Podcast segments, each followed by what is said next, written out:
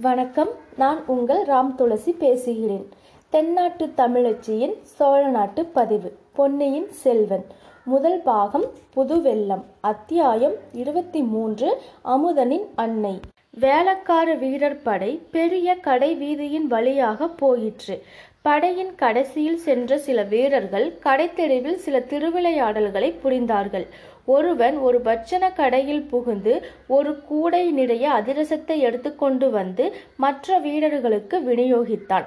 பிறகு வெறும் கூடையை கடைக்காரனுடைய தலையிலேயே கவிழ்த்த போது வீரர்களும் வீதியில் சென்றவர்களும் ஹா ஹா ஹா என்று இறைந்து சிரித்தார்கள். இன்னொரு வீரன் வழியில் எதிர்பட்ட ஒரு மூதாட்டியின் கையிலிருந்த பூக்கோடியை பிடுங்கினான். பூவையெல்லாம் வாரி இடைத்துக்கொண்டே பூமாரி பொழிகிறதடா என்றான். அவன் வாரி வீசிய பூக்களை பிடிக்க முயன்ற வீரர்கள் குதித்தும் சிரித்தும் கும்மாளம் அடித்தார்கள். எதிரில் வந்த ஒரு மாட்டு வண்டியை இன்னொரு வீரன் நிறுத்தி மாட்டை வண்டியிலிருந்து பூட்டு அவிழ்த்து விரட்டி அடித்தான். மாடு மிரண்டு மக்கள் கூட்டத்தினிடையே புகுந்து சிலரை தள்ளி கொண்டு ஓடியது. மீண்டும் ஒரே கோலாகல சிரிப்புதான். இதையெல்லாம் பார்த்து கொண்டிருந்த வந்தியத்தேவன் ஆஹா பழுவேட்டையரையரின் வீரர்களைப் போல் இவர்களும் விளையாடுகிறார்கள். இவர்களுடைய விளையாட்டு மற்றவர்களுக்கு வினையாக இருக்கிறது. நல்ல வேளை இவர்களுடைய பார்வை நம்மீது விழாமல் ஒதுங்கி நின்றோம். இல்லாவிடில் ஒரு சண்டை ஏற்பட்டிருக்கும். வந்த காரியம் கெட்டுப்போயிருக்கும் என்று எண்ணிக்கொண்டான் ஆனால் ஒரே ஒரு வித்தியாசமும் அவனுக்கு புலனாயிற்று. வேளக்கார படை வீரர்களின் விளையாடல்களை இங்குள்ள ஜனங்கள் அவ்வளவாக வெறுக்கவில்லை. அவர்களுடைய கும்மாளத்தில் ஜனங்களும் சேர்ந்து சிரித்து குதூகலித்தார்கள். இதை பற்றி கேட்கலாம் என்று திரும்பி பார்த்தபோது பூக்குடலைகளுடன் நின்ற சிறுவனை வந்தியத்தேவன் காணவில்லை. கூட்டத்திலும் கோலாகலத்திலும் அந்த வாலிபன் எங்கேயோ போய்விட்டான். ஒருவேளை அவனுடைய வேலையை பார்க்க போயிருக்க கூடும். வேளக்கார படை மாலையில் கோட்டையிலிருந்து வெளியேறிய பிறகு மற்ற யாரையும் உள்ளே விடுவதில்லை என்று வந்தியத்தேவன் அறிந்து கொண்டான். இரவு பகல் எந்த நேரத்திலும் கோட்டைக்குள் பிரவேசிக்கும் உரிமை பெற்றவர்கள் அரச குடும்பத்தை சேர்ந்தவர்களும் அமைச்சர்களும் தண்ட நாயக்கர்களும் தான் பழுவேட்டையரையர்களின் குடும்பத்தாருக்கும் அவ்வுரிமை உண்டு என்று வந்தியத்தேவன் தெரிந்து கொண்டான். எனவே ராத்திரியே கோட்டைக்குள் போக வேண்டும் என்ற உத்தேசம் அவனுக்கு மாறிவிட்டது.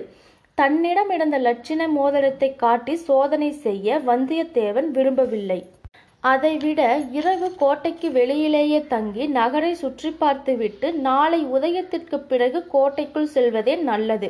ராத்திரியில் அப்படியே கோட்டைக்குள் பிரவேசித்தாலும் அரசரை தரிசித்து ஓலை கொடுப்பது என்பது இயலாத காரியம் அல்லவா கோட்டை மதிலை சுற்றிலும் இருந்த வீதிகளின் வழியாக வந்தியத்தேவன் வேடிக்கை பார்த்து கொண்டே மெதுவாக சென்றான். அன்று பலகால தூரம் பிரயாணம் செய்திருந்த அவனுடைய குதிரை மிக்க களைத்திருந்தது. சீக்கிரத்தில் அதற்கு ஓய்வு கொடுக்க வேண்டியதுதான். இல்லாவிடில் நாளைக்கு அவசியம் ஏற்படும் போது இக்குதிரையினால் பயனில்லாமல் போய்விடும். வசதியாக தங்குவதற்கு ஓரிடம் விரைவில் கண்டுபிடித்தாக வேண்டும். தஞ்சைபுரி அப்போது புதிதாக பல்கி பெருகி பறந்து வளர்ந்து கொண்டிருந்த நகரம். அதிலும் அப்போது மாலை நேரம். நூற்றுக்கணக்கான வீதி விளக்குகள் ஏற்றப்பட்டு ஒளி வீச தொடங்கியிருந்தன. வீதிகளெல்லாம் ஜே ஜே என்று ஒரே ஜனக்கூட்டம். வெளியூர்களிலிருந்து பல அலுவல்களின் நிமித்தமாக வந்தவர்கள் அங்கும் இங்கும் சென்று கொண்டிருந்தார்கள். அவர்களில் சோழ நாட்டு பட்டணங்களிலிருந்தும் கிராமங்களிலிருந்தும் வந்தவர்களும் இருந்தார்கள். புதிதாக சோழ சாம்ராஜ்யத்திற்கு உட்பட்டிருந்த நாடுகளிலிருந்து வந்தவர்களும் காணப்பட்டார்கள். பொருணை நதியிலிருந்து பாலாற்றங்கரை வரையிலும் கீழே கடற்கரையிலிருந்து மேற்கு கடற்கரை வரையிலும் படர்ந்திருந்த தேசங்களிலிருந்து தலைநகருக்கு பலர் வந்திருந்தார்கள். விந்திய மலைக்கு வடக்கே இருந்து வந்தவர்களும் கடல் கடந்த நாடுகளிலிருந்து வந்தவர்களும் கூட சிலர் அம்மாநகரின் வீதிகளில் ஆங்காங்கே தோன்றினார்கள்.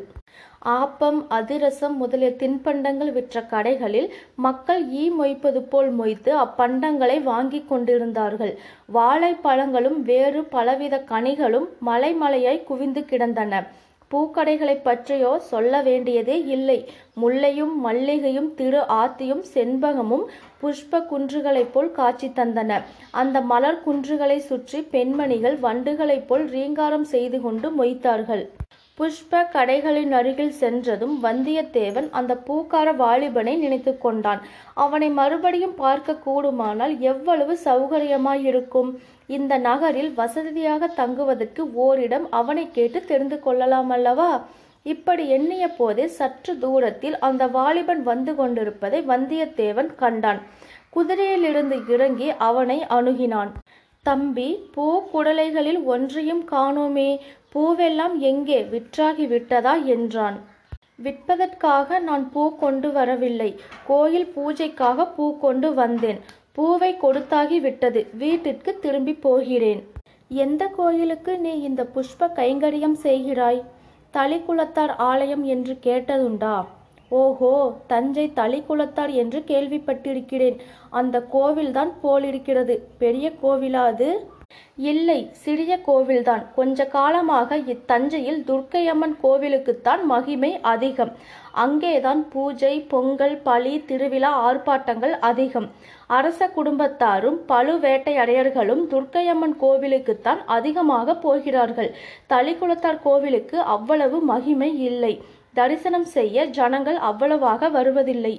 நீ இந்த புஷ்ப கைங்கரியம் செய்து வருகிறாயே இதற்காக ஏதேனும் சன்மானம் உண்டா? எங்கள் குடும்பத்திற்கு இதற்காக மானியம் இருக்கிறது. என் பாட்டனார் காலத்திலிருந்து கண்டராதித்த சக்கரவர்த்தி விட்ட நிபந்தம் உண்டு. தற்சமயம் நானும் என் தாயாரும் இந்த கைங்கரியத்தை செய்து வருகிறோம். தளிகுளத்தார் கோயில் செங்கல் திருப்பணியா அல்லது கருங்கல் பணி செய்திருக்கிறார்களா என்று வல்லவரையன் கேட்டான். அவன் வருகின்ற வழியில் பல செங்கல் கோயில்களுக்கு கருங்கல் திருப்பணி நடந்து கொண்டிருப்பதை பார்த்திருந்தபடியால் இவ்விதம் கேட்டான். இப்போது செங்கல் கோயில்தான். கருங்கல் திருப்பணி விரைவில் தொடங்கும் என்று கேள்வி. இந்த திருப்பணியை உடனே நடத்த வேண்டும் என்று பழையாறை பெரிய பிராட்டியார் விரும்புகிறாராம். ஆனால் என்று அந்த வாலிபன் தயங்கி நின்றான். ஆனால் என்ன? பராபரியாக கேள்விப்பட்டதையெல்லாம் சொல்வதில் என்ன பயன்? பகலில் பக்கம் பார்த்து பேசு இரவில் அதுவும் பேசாத என்று சொல்ல கேள்விப்பட்டிருக்கிறேன். இதுவோ நாற்சந்தியும் கூடும் இடம். நம்மை சுற்றிலும் ஜனங்கள். இந்த மாதிரி இடத்திலே நின்றுதான் தைரியமாக எந்த ரகசியமும் பேசலாம். இந்த பெருங்கூட்டத்திலும் இரைச்சலிலும் நம்முடைய பேச்சு யார் காதிலும் விழாது. பேசுவதற்கு ரகசியம் என்ன இருக்கிறது? என்றான் அந்த வாலிபன். வந்தியத்தேவனை கொஞ்சம் சந்தேகத்துடன் பார்த்து. ஆஹா இந்த பிள்ளை நல்ல புத்திசாலி. இவனுடன் சிநேகிதம் செய்து கொள்வதில் லாபம் உண்டு. பல விஷயங்களை அறியலாம். ஆனால் இவன் மனதில் வீண் சந்தேகத்தை உண்டாக்கக்கூடாது இவ்விதம் வந்தியத்தேவன் எண்ணி ஆமாம் ரகசியம் என்ன இருக்கிறது? ஒன்றுமில்லைதான் போனால் போகட்டும். தம்பி இரவு எங்கேயாவது நான் நிம்மதியாக தூங்க வேண்டும். வெகு தூரம் பிரயாணம் செய்து மிகவும் களைப்படைந்திருக்கிறேன். எங்கே தங்கலாம்? ஒரு நல்ல விடுதிக்கு வழிகாட்டி எனக்கு உதவி செய்ய முடியுமா என்று கேட்டான். இந்த நகரில் தங்குவதற்கு இடங்களுக்கு என்ன குறைவு? சத்திரங்கள் எத்தனையோ இருக்கின்றன. அயல் நாடுகளிலிருந்து வருகிறவர்களுக்கென்று ஏற்பட்ட இராஜாங்க விடுதிகளும் இருக்கின்றன. ஆனால் உங்களுக்கு இஷ்டமாயிருந்தால் தம்பி உன் பெயர் என்ன? என்று வந்தியத்தேவன் கேட்டான். அமுதன் சேந்தன் அமுதன். அடடா எவ்வளவு நல்ல பெயர். கேட்கும்போதே என் நாவில் அமுது ஊறுகிறதே. எனக்கு இஷ்டமாயிருந்தால் உன்னுடைய வீட்டுக்கு வந்து தங்கலாம் என்றுதானே நீ சொல்லத் தொடங்கினாய். ஆமாம் அது எப்படி உங்களுக்கு தெரிந்தது? என்னிடம் மந்திர வித்தை இருக்கிறது. அதனால் தெரிந்து கொண்டேன். உன் வீடு எங்கே இருக்கிறது? நகர எல்லையை தாண்டி கூப்பிடு தூரத்தில் எங்கள் பூந்தோட்டம் இருக்கிறது. தோட்டத்திற்குள்ளே எங்கள் வீடும் இருக்கிறது என்றான் அமுதன். ஆஹா அப்படியானால் உன் வீட்டுக்கு நான் வந்தே தீருவேன். இந்த பட்டணத்து சந்தடியில் என்னால் இன்றிரவை கழிக்க முடியாது. மேலும் உன்னை போன்ற உத்தம புதல்வனை பெற்ற உத்தமையை தரிசிக்க விரும்புகிறேன். என்னை பெற்ற அன்னை உத்தமிதான். ஆனால் துர்பாக்கியசாலி. அடடா ஏன் அவ்வாறு சொல்கிறாய்? ஒருவேளை உன் தந்தை என் தந்தை இருந்துதான் போனார். ஆனால் அது மட்டுமில்லை என் தாய் பிறவியிலேயே துர்பாக்கியசாலி. பார்த்தால் தெரிந்து கொள்வீர்கள் வாருங்கள் போகலாம். அரை நாழிகை நேரம் நடந்து அவர்கள் நகர்ப்புறத்திற்கு அப்பால் இருந்த பூந்தோட்டத்திற்கு வந்து சேர்ந்தார்கள். இரவில் மலரும் பூக்களின் இனிய மனம் வந்தியத்தேவனுக்கு அபூர்வ சுகமயக்கத்தை உண்டாக்கியது. நகரத்தின் வீதிகளில் எழுந்த கோலாகல இரைச்சலும் சந்தடியும் அங்கே அவ்வளவாக கேட்கவில்லை. பூந்தோட்டத்தின் மத்தியில் ஓட்டு வீடு ஒன்று இருந்தது. பக்கத்தில் இரு குடிசைகள் இருந்தன. தோட்ட வேலையில் உதவி செய்ய இரு குடும்பத்தார் அக்குடிசைகளில் இருந்தார்கள். அவர்களில் ஒருவனை அமுதன் அழைத்து வந்தியத்தேவனுடைய குதிரைக்கு தீனி வைத்து மரத்தடியில் கட்டி வைக்கும்படி கூறினான். பிறகு வீட்டிற்குள் அழைத்துச் சென்றான். அமுதனுடைய தாயாரை பார்த்ததும் வந்தியத்தேவனுக்கு அவளுடைய துர்பாக்கியம் இத்தகையது என்று தெரிந்துவிட்டது. அந்த மூதாட்டி பேசும் சக்தியற்ற ஊமை காதும் கேளாது என்று தெரிந்தது. ஆனால் அந்த மாதரசியின் முகத்தில் கருணையும் அன்பும் நிறைந்து ததும்பியதை வந்தியத்தேவன் கண்டான். கூறிய அறிவின் ஒளியும் அம்முகத்திலிருந்து வீசியது. பொதுவாக ஏதாவது ஒரு அங்கத்தில் ஊனமுற்றவர்கள் மற்றபடி சிறந்த அறிவு கூர்மையுள்ளவர்களாக விளங்குவது சிருஷ்டி விசித்திரங்களில் ஒன்று அல்லவா? அமுதன் சில சமிக்கைகள் செய்ததும் அந்த மூதாட்டி வந்திருப்பவன் அயல் தேசத்திலிருந்து வந்த விருந்தாளி என்று தெரிந்து கொண்டாள். முகபாவத்தினாலேயே தன்னுடைய பரிவையும் வரவேற்பையும் தெரிவித்தாள். சற்று நேரத்திற்கெல்லாம் இலை போட்டு அந்த அம்மாள் உணவு பரிமாறினாள். முதலில் இடியாப்பமும் இனிப்பான தேங்காய் பாலும் வந்தன. அந்த மாதிரி இனிய பலகாரத்தை வந்தியத்தேவன் தன் வாழ்நாளில் அருந்தியதில்லை. பத்து பனிரெண்டு இடியாப்பமும் அரைப்படி தேங்காய் பாலும் சாப்பிட்டான். பிறகு புலிக்கறியும் சோள பணியாரமும் வந்தன. அவற்றையும் ஒரு கை பார்த்தான். அப்படியும் அவன் பசி அடங்கவில்லை. கடைசியாக காற்படி அரிசிச்சோறும் அரைப்படி தயிரும் நுங்கினான். பிறகுதான் அவன் இலையிலிருந்து எழுந்தான். சாப்பிடும்போதே சில விஷயங்களை அமுதனிடம் கேட்டு தெரிந்து கொண்டான். தஞ்சை கோட்டைக்குள் அப்போது சுந்தரச்சோழ சக்கரவர்த்தியையும் அவருடைய அரண்மனை பரிவாரங்களையும் தவிர இன்னும் முக்கியமாக யார் யார் இருக்கிறார்கள் என்று விசாரித்தான். பெரிய பழுவேட்டையரையர் சின்ன பழுவேட்டையரையர் இவர்களின் மாளிகைகளும் பரிவாரங்களும் அங்கு இருந்தன. தன பொக்கிஷம் தானிய பண்டாரம் இரண்டும் கோட்டைக்குள் இருந்தபடியால் அவற்றை பரிபாலிக்கும் அதிகாரிகளும் கணக்கர்களும் இருந்தார்கள்.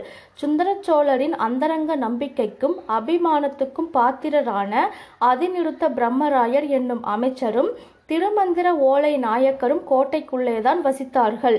மற்றும் சின்ன பழுவேட்டையரையின் தலைமையில் தஞ்சை கோட்டையை காவல் புரிந்த வீரர்களும் அவர்களுடைய குடும்பத்தாரும் அங்கேயே தங்கியிருக்கிறார்கள். பொன் வெள்ளி நகை வியாபாரிகளும் நவரத்தின வியாபாரிகளும் பொன்னாச்சாரிகளும் கோட்டைக்குள் இடம் அளிக்கப்பட்டிருந்தார்கள். பெரிய பழுவேட்டையரையரின் கீழ் வரி விதிக்கும் வேலை பார்த்த நூற்றுக்கணக்கான அலுவலர்கள் இருந்தனர். துர்க்கையம்மன் கோயில் கோட்டைக்குள்ளேதான் ஒரு மூலையில் இருந்தது. கோவில் பூசாரிகளும் பணிவிடையாளரும் கணியரும் கோவிலுக்குள் அருகில் குடியிருந்தார்கள். இதையெல்லாம் தெரிந்து கொண்ட பிறகு அமைச்சர்கள் அனைவரும் தற்சமயம் கோட்டையில் இருக்கிறார்களா என்று வந்தியத்தேவன் கேட்டான். எல்லாரும் எப்படி இருப்பார்கள்? பற்பல காரியமாக வெளியிலேயே போய்க் கொண்டும் வந்து கொண்டும் தான் இருப்பார்கள். அணிநிறுத்த பிரம்மராயர் சில காலமாகவே நகரில் இல்லை. அவர் சேரநாடு சென்றிருப்பதாக கேள்வி. பெரிய பழுவேட்டையரையர் நாலு தினங்களுக்கு முன்னால் வெளியே சென்றார். கொள்ளிடத்திற்கு வடக்கே நடுநாட்டிற்கு சென்றதாக கேள்வி. போனவர் ஒருவேளை திரும்பி வந்திருக்கலாம் அல்லவா? உனக்கு தெரியாதாக்கும்? இன்று சாயங்காலம் பழுவூர் இளையராணியின் பல்லக்கு வந்தது. கோட்டை வாசலில் நானே பார்த்தேன். ஆனால் பழுவேட்டையடையர் வரவில்லை. ஒருவேளை வழியில் எங்கேனும் தங்கிவிட்டு நாளை வரக்கூடும். தம்பி இளவரசர் மதுராந்தக தேவரும் கோட்டைக்குள்ளேதானே தங்கியிருக்கிறார். ஆமாம் பழுவேட்டையரையர் அரண்மனைக்கு பக்கத்தில் மதுராந்தகரின் மாளிகை இருக்கிறது. சின்ன பழுவேட்டையரையரின் திருமகளை மனம் புரிந்த மருமகர் அல்லவா? ஓஹோ அதுவும் அப்படியா? எனக்கு இதுவரையில் தெரியாதே. ரொம்ப பேருக்கு தெரியாதுதான். சக்கரவர்த்தியின் தேக அசௌகரியத்தை முன்னிட்டு திருமணத்தை கோலாகலமாக நடத்தவில்லை. நல்லது. மதுராந்தக தேவர் இப்போது கோட்டைக்குள்ளேதானே இருக்கிறார். கோட்டைக்கு உள்ளேதான் இருக்க வேண்டும். ஆனால் மதுராந்தக தேவர் சாதாரணமாக வெளியில் வருவதில்லை. மக்கள் அவரை பார்க்க முடிகிறதும் இல்லை. சிவபக்தியில் ஈடுபட்டு பெரும்பாலும் யோகத்திலும் தியானத்திலும் பூஜையிலும் காலம் கழிப்பதாக கேள்வி. ஆனாலும் இத்தனை நாளைக்கு பிறகு கல்யாணம் செய்து கொண்டிருக்கிறாரே. ஆமாம் அது கொஞ்சம் வியப்பாகன காரியம்தான் கல்யாணத்திற்கு பிறகு மாப்பிள்ளை தேவரின் மனமே மாறிப்போயிருப்பதாயும் சொல்கிறார்கள். நமக்கென்ன அதை பற்றி பெரிய இடத்து பேச்சு பேசாமல் இருப்பதே நல்லது. சேந்தன் அமுதனிடம் இன்னும் பல விஷயங்களை கேட்டு தெரிந்து கொள்ளும் ஆவல் வந்தியத்தேவனுக்கு இருந்தது. ஆனால் அதிகமாக ஏதேனும் கேட்டு சந்தேகத்தை கிளப்பிவிட அவன் விரும்பவில்லை. இத்தகைய சாது பிள்ளையின் சிநேகம் தனக்கு பேருதவியாயிருக்கும். தஞ்சையில் தங்க இம்மாதிரி ஒரு வீடு அகப்பட்டதும் தன்னுடைய அதிர்ஷ்டந்தான். அதையெல்லாம் கெடுத்து கொள்வானேன். மேலும் நீண்ட பிரயாண களைப்புடன் முதல் நாள் இரவு கண் விழித்ததும் சேர்ந்து கொண்டது. கண்ணை சுழற்றி கொண்டு தூக்கம் வந்தது. சேந்தன் அமுதன் அவனுடைய நிலையை அறிந்து விரைவில் படுக்கை போட்டு கொடுத்தான். சிறு பிராயத்தில் ஒரு சமயம் காட்டு வழியாய் போய்க் கொண்டிருக்கையில் திடீரென்று படமெடுத்து ஆடிய பாம்பு ஒன்று அவன் முன் எதிர்பட்டது. அதன் அழகே அழகு கவர்ச்சியே கவர்ச்சி. வந்தியத்தேவனால் பாம்பின் படத்திலிருந்து கண்ணை அகற்றவே முடியவில்லை கண் கொட்டவும் முடியவில்லை. பார்த்தது பார்த்தபடி நின்றான். பாம்பும் ஆடிக்கொண்டே இருந்தது. பாம்பு ஆடியபோது அதற்கிணங்க இவன் உடம்பும் ஆடியது. இதன் முடிவு என்ன ஆயிருக்குமோ தெரியாது. திடீரென்று ஒரு கீரிப்பிள்ளை வந்து பாம்பின் மீது பாய்ந்தது. இரண்டும் துவந்த யுத்தம் தொடங்கின. அந்த சந்தர்ப்பத்தை பயன்படுத்தி கொண்டு வந்தியத்தேவன் ஒரே ஓட்டமாக ஓடி வந்து விட்டான். சீ என்ன உதாரணம். இந்த புவன மோகினியான சுந்தராங்கியை படமெடுத்த பாம்புக்கா ஒப்பிடுவது? இவளுடைய பால்வடிய முகத்தை ஒரு தடவை பார்த்தாலும் பசி தீர்ந்து விடுமே. நாளைக்கு அவளை மறுபடி காணப்போகிறோம் அல்லவா? அவளுடைய குரலிலேதான் என்ன மதுரம்? இவள் ஓர் அபூர்வ அழகிதான். ஆனால் குழந்தை ஜோதிடர் வீட்டிலும் அரிசலாற்றங்கரையிலும் பார்த்த அந்த இன்னொரு பெண் அவளுடைய முகத்திலும் காந்தி ஒளிவிட்டது அழகு சுடர்விட்டது. இரண்டு முகங்களும் சுந்தர முகங்களாயினும் அவற்றுக்குள்ளே எத்தனை வேற்றுமை? அதில் கம்பீரமும் பெருந்தன்மையும் இதில் மோகனமும் கவர்ச்சியும். இப்படி அவன் உள்ளம் அந்த இரு மங்கையரின் முகங்களையும் ஒப்பிட்டு கொண்டிருந்தபோது மற்றொரு மங்கை வந்து குறுக்கிட்டாள். சர்வாதிகார கொடுங்கோல் அரசியான நித்ரா தேவி வந்தியத்தேவனை பரிபூரணமாக ஆட்கொண்டாள். இத்துடன் அத்தியாயம் இருபத்தி மூன்று அமுதனின் அன்னை முற்றிற்று. நன்றி.